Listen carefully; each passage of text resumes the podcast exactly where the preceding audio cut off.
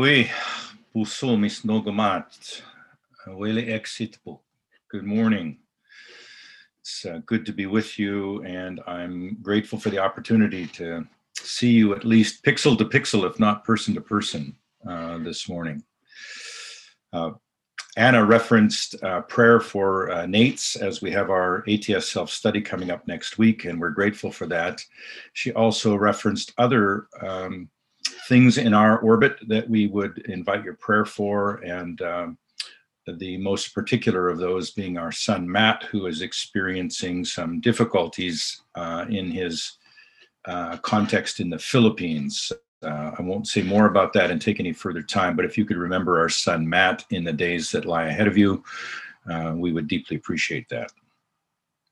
You know, I originally titled this talk this morning as uh, Dieu, il pense donc je suis, uh, sort of a, a takeoff a bit on uh, Rene Descartes' dictum, Je pense donc je suis, I think therefore I am. I, I was looking at how can we grab hold of the idea of God thinking about us and the rest of God's creation in a way that helped us uh, in our journeys.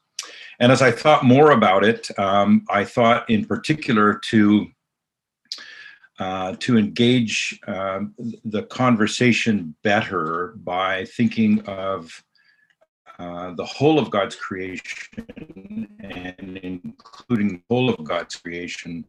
And um, and so I thought it better to say it this way: Dieu pense donc que nous sommes.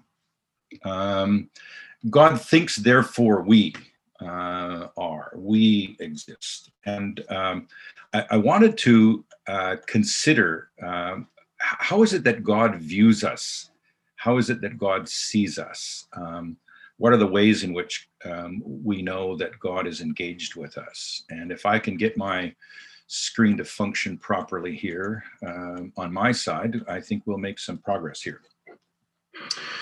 Uh, at our best, in lucid sort of moments of reflection about our relationship with God, we might quote such scriptures as Jeremiah 29 11.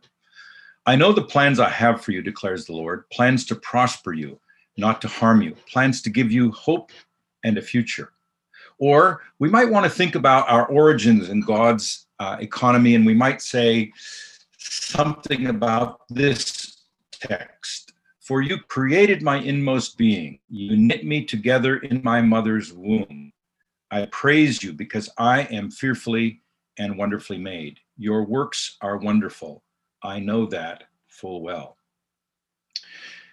if we think further about it, we're probably going to confront those texts of scripture, however, where God is disappointed with, even at times disgusted with human beings.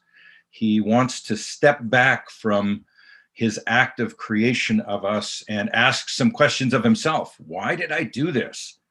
Why are these stubborn and obstinate people uh, not listening, not acting as I've created them to act? and, and we might want to think more carefully about how God thinks of us. And so we might say, what does God really think about us?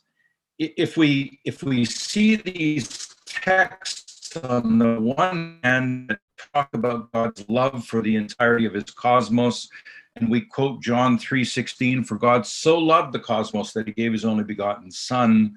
And then we encounter these texts where God's deep disappointment is evident and his disgust in some respects is evident. What does God really think about us?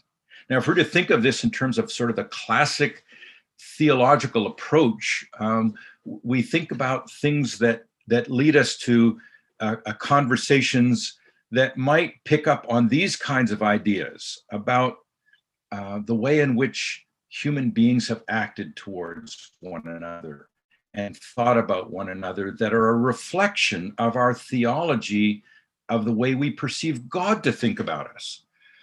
And whereas the Mi'kmaq understood and experienced the land as a place indwelled by the spiritual where their creator had regular interaction, the Jesuit perceived it as Satan's land, a place of the demonic. Or we might think of it in an even more powerful and pervasive way, a land that even Satan himself had forsaken. Now, in, in many respects, this is the product of a theology that we have been raised with that has a specific focus and a specific frame to it. Um, but this is what Paul invites us to. And this is our scripture text to think on this morning. Rejoice in the Lord always. I will say it again rejoice. Let your gentleness be evident to all. The Lord is near. Do not be anxious about anything, but in everything, by prayer and petition, with thanksgiving, present your requests to God, and the peace of God, which transcends all understanding, will guard your hearts and your minds in Christ Jesus.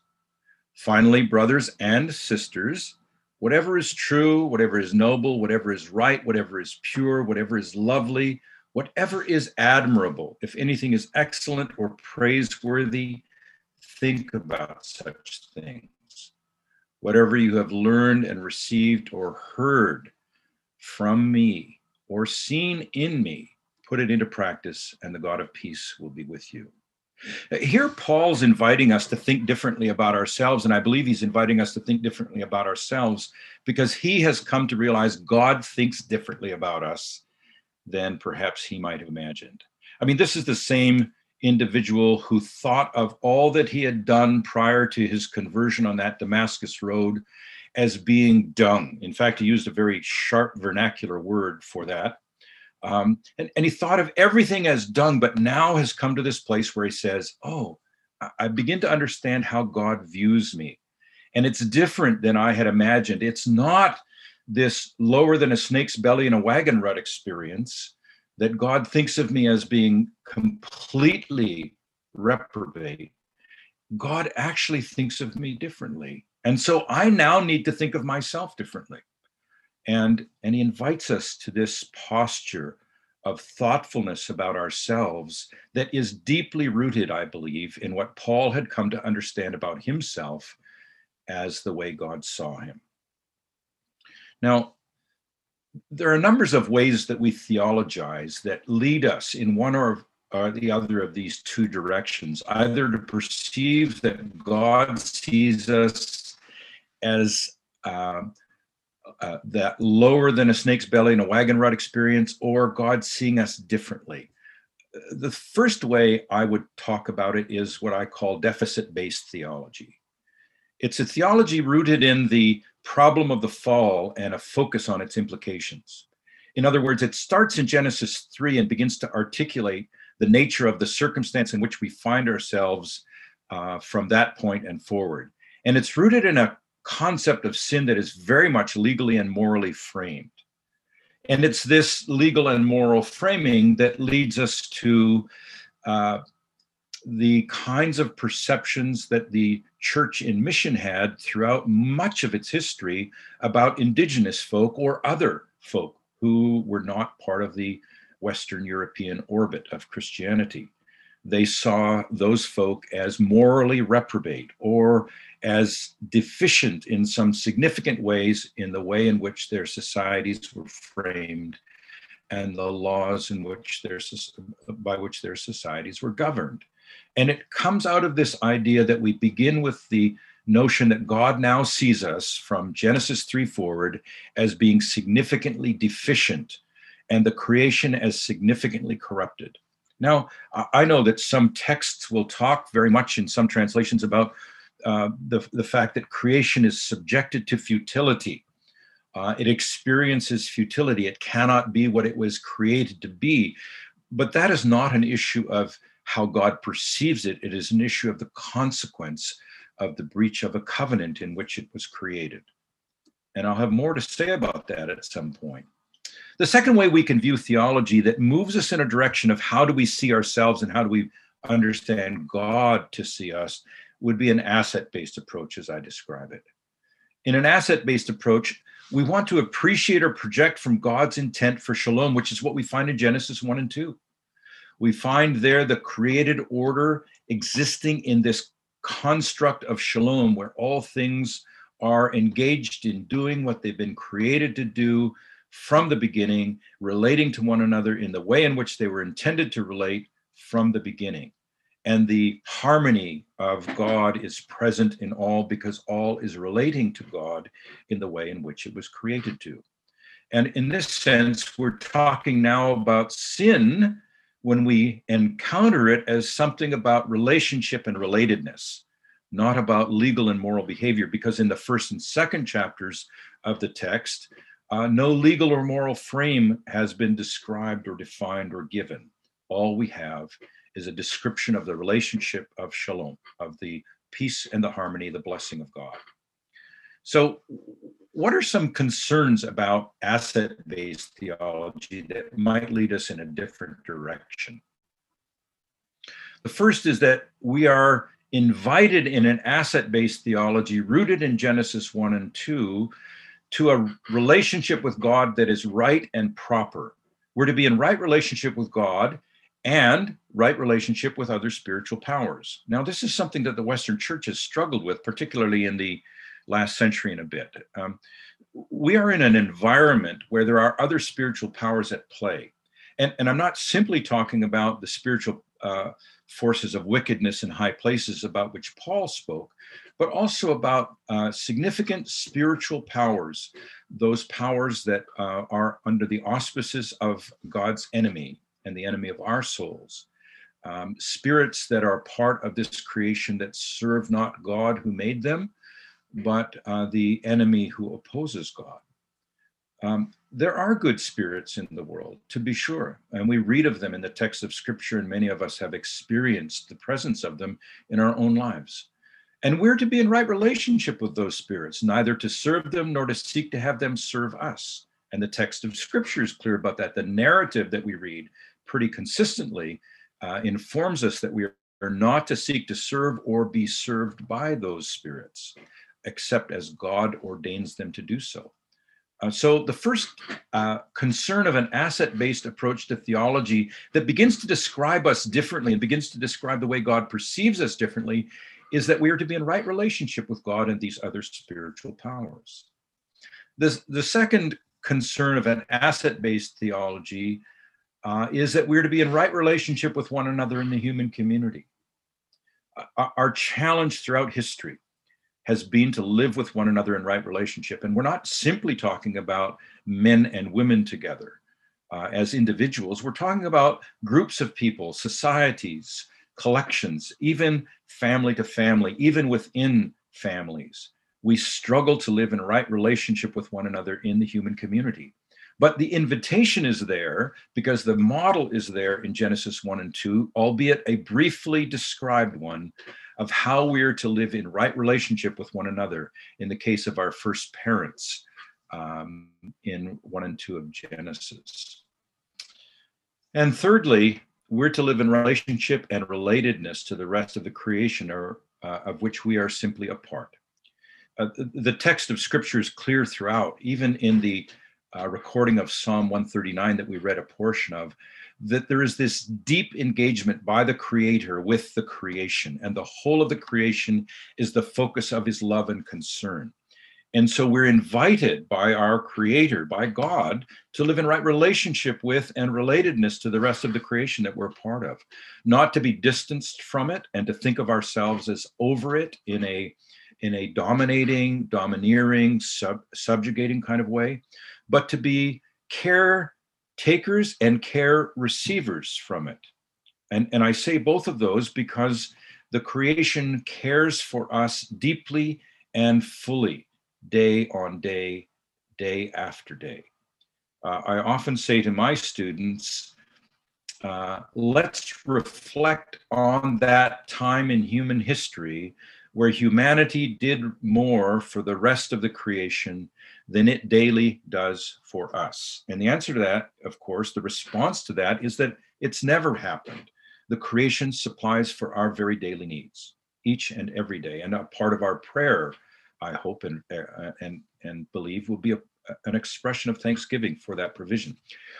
I also like to say that, irrespective of whether you're a vegan, a vegetarian, uh, a selective omnivore, or a full on carnivore, each and every day of your life, irrespective of which of those you might place yourself in or any other category for that matter, each and every day of your life, something dies for you to live within this creation. Something gives its life, whether it's fruit or vegetable, or whether it's animal, bird, fish, or other, something gives its life for you.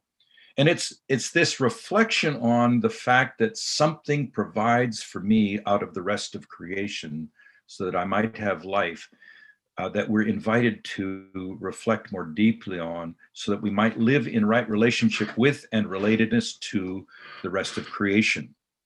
And here again, the creation is not to be served or worshiped, but it is to be recognized as a part of the context in which God has placed us and which he expects us to live correctly within. Asset based theology is concerned with the whole community of creation. You would have heard this from Randy Woodley last year. You'd have heard him talk about the community of creation and the fact that all of creation, as it did at the time of Jesus' birth, comes together under the auspices of their creator, of its creator, and sings the praise of God, offers homage to God. The whole of the community does so. It's not simply humanity. And so, as we sang the song this morning, which was really beautiful, um, I, I imagine the trees that I see out my window offering their praise to God today. Um, I hear the wind singing in the trees, offering its praise to God. I see the snow on the ground covering the ground, um, insulating it from the cold so that the life that it nurtures uh, can be ready to spring forth in just a matter of a month or so. Um, God's concern is with the whole community of creation and asset based theology that invites us to think differently about how God sees us and sees the rest of the creation invites us to that way of thinking as well. So God's salvific act in Christ is not simply about human souls. It's not simply focused on humanity. It's not anthropocentric. It is creatiocentric. It is focused on the whole of creation, which is the focus and subject of his activity through Christ. Asset based uh, theology makes us aware that God does indeed love the entirety of the cosmos, as John's Gospel 3:16 tells us. Asset-based theology is also more organic, and it therefore provides more effective ways for us to view the challenges of the community of creation that we encounter, particularly human ones, as we journey towards our full restoration and the full restoration of the rest of the creation.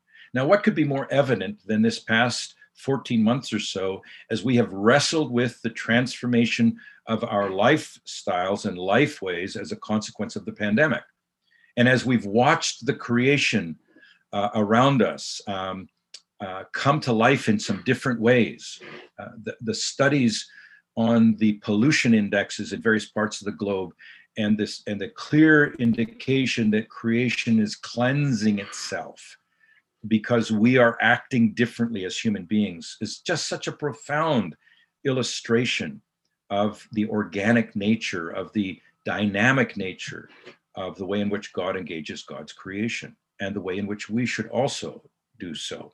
And, and it comes out of a different way of perceiving ourselves as human beings than that classic approach, uh, that deficit um, theological approach has typically done. And here, uh, we need to remind ourselves that irrespective of the tradition of the church that we come from or find ourselves in at the moment, irrespective of the denomination that we worship within, the way in which we worship, or any of those sorts of things, if our ancestors of two generations or so ago were to come and visit with us on our Sunday morning worship time, uh, assuming we're able to gather together soon, they would be deeply dismayed at what they would see. Because the way in which we are worshiping and living and talking is so profoundly different than it was for them. They would not be overly comfortable about many things that they would see. Um, the church is organic, human beings are organic. Our theology needs to be organic, not, not in such a way as to say all things are permissible, but to suggest clearly that God engages God's creation in new ways. Each morning is new and fresh. Deficit based theology, on the other hand, has some unintended consequences. It's not systemic. It becomes very clear that it is human centered and ethnocentric. This has never been more profoundly um, realized by me as when I encountered Genesis 9, probably the 300th time I read it in the NIV, the New Indian Version. Uh, and there in chapter 9, in the four words inscribed above chapter 9 that are obviously not part of the biblical text, but put there by the translators, were four interesting words that simply said God's covenant with Noah.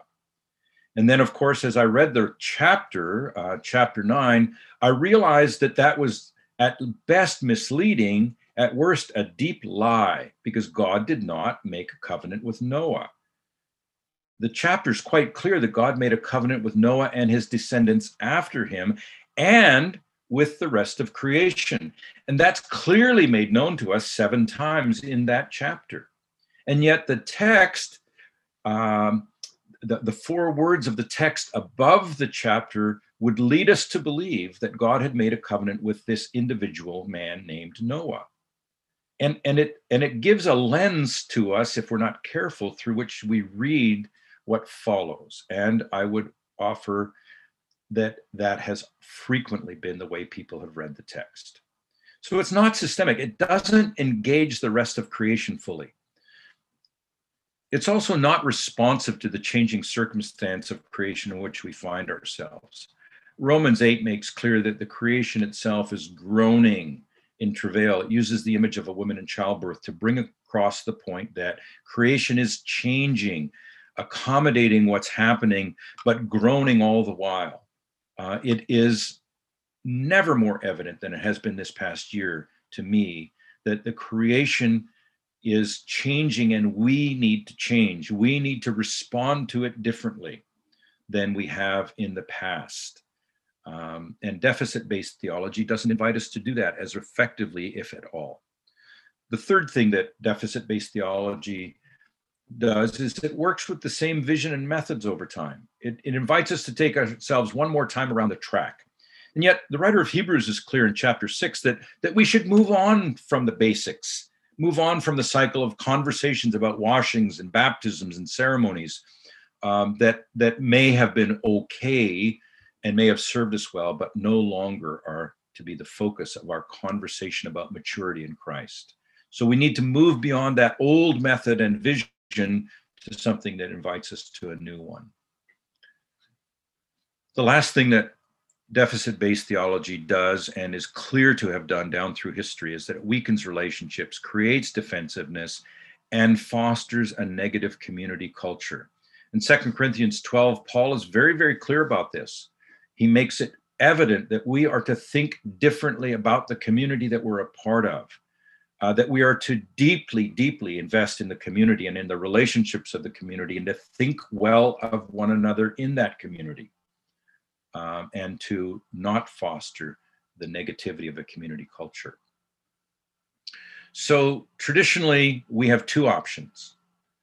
We have the first option, which is a Genesis 3 beginning point for our theology that causes us to think about ourselves in some very particular ways and it causes us to think about others in some particular ways. It, it creates a framework for our mission theology that is a particular framework. It invites us to a particular way of acting towards the rest of the creation we're a part of in a particular way. And that is this idea that we begin with the curse. Cursed are you because. And the curse persists in our thinking, the curse persists in our theologizing, the curse persists in our behaviors towards one another, the curse persists in our thinking about ourselves as human beings under the auspices of God, created in the image and likeness of God. The second way we can proceed is to go to a Genesis 1 and 2 start and recognize that in the beginning God created and it was very good. And that's the starting point. That's the point of departure for God's thinking about who we are as human beings and thinking about the rest of the creation that he has authored. And to reflect on the fact that in the future it will be very good again. And that is the trajectory that our theology should impel us toward and should invite us to travel on.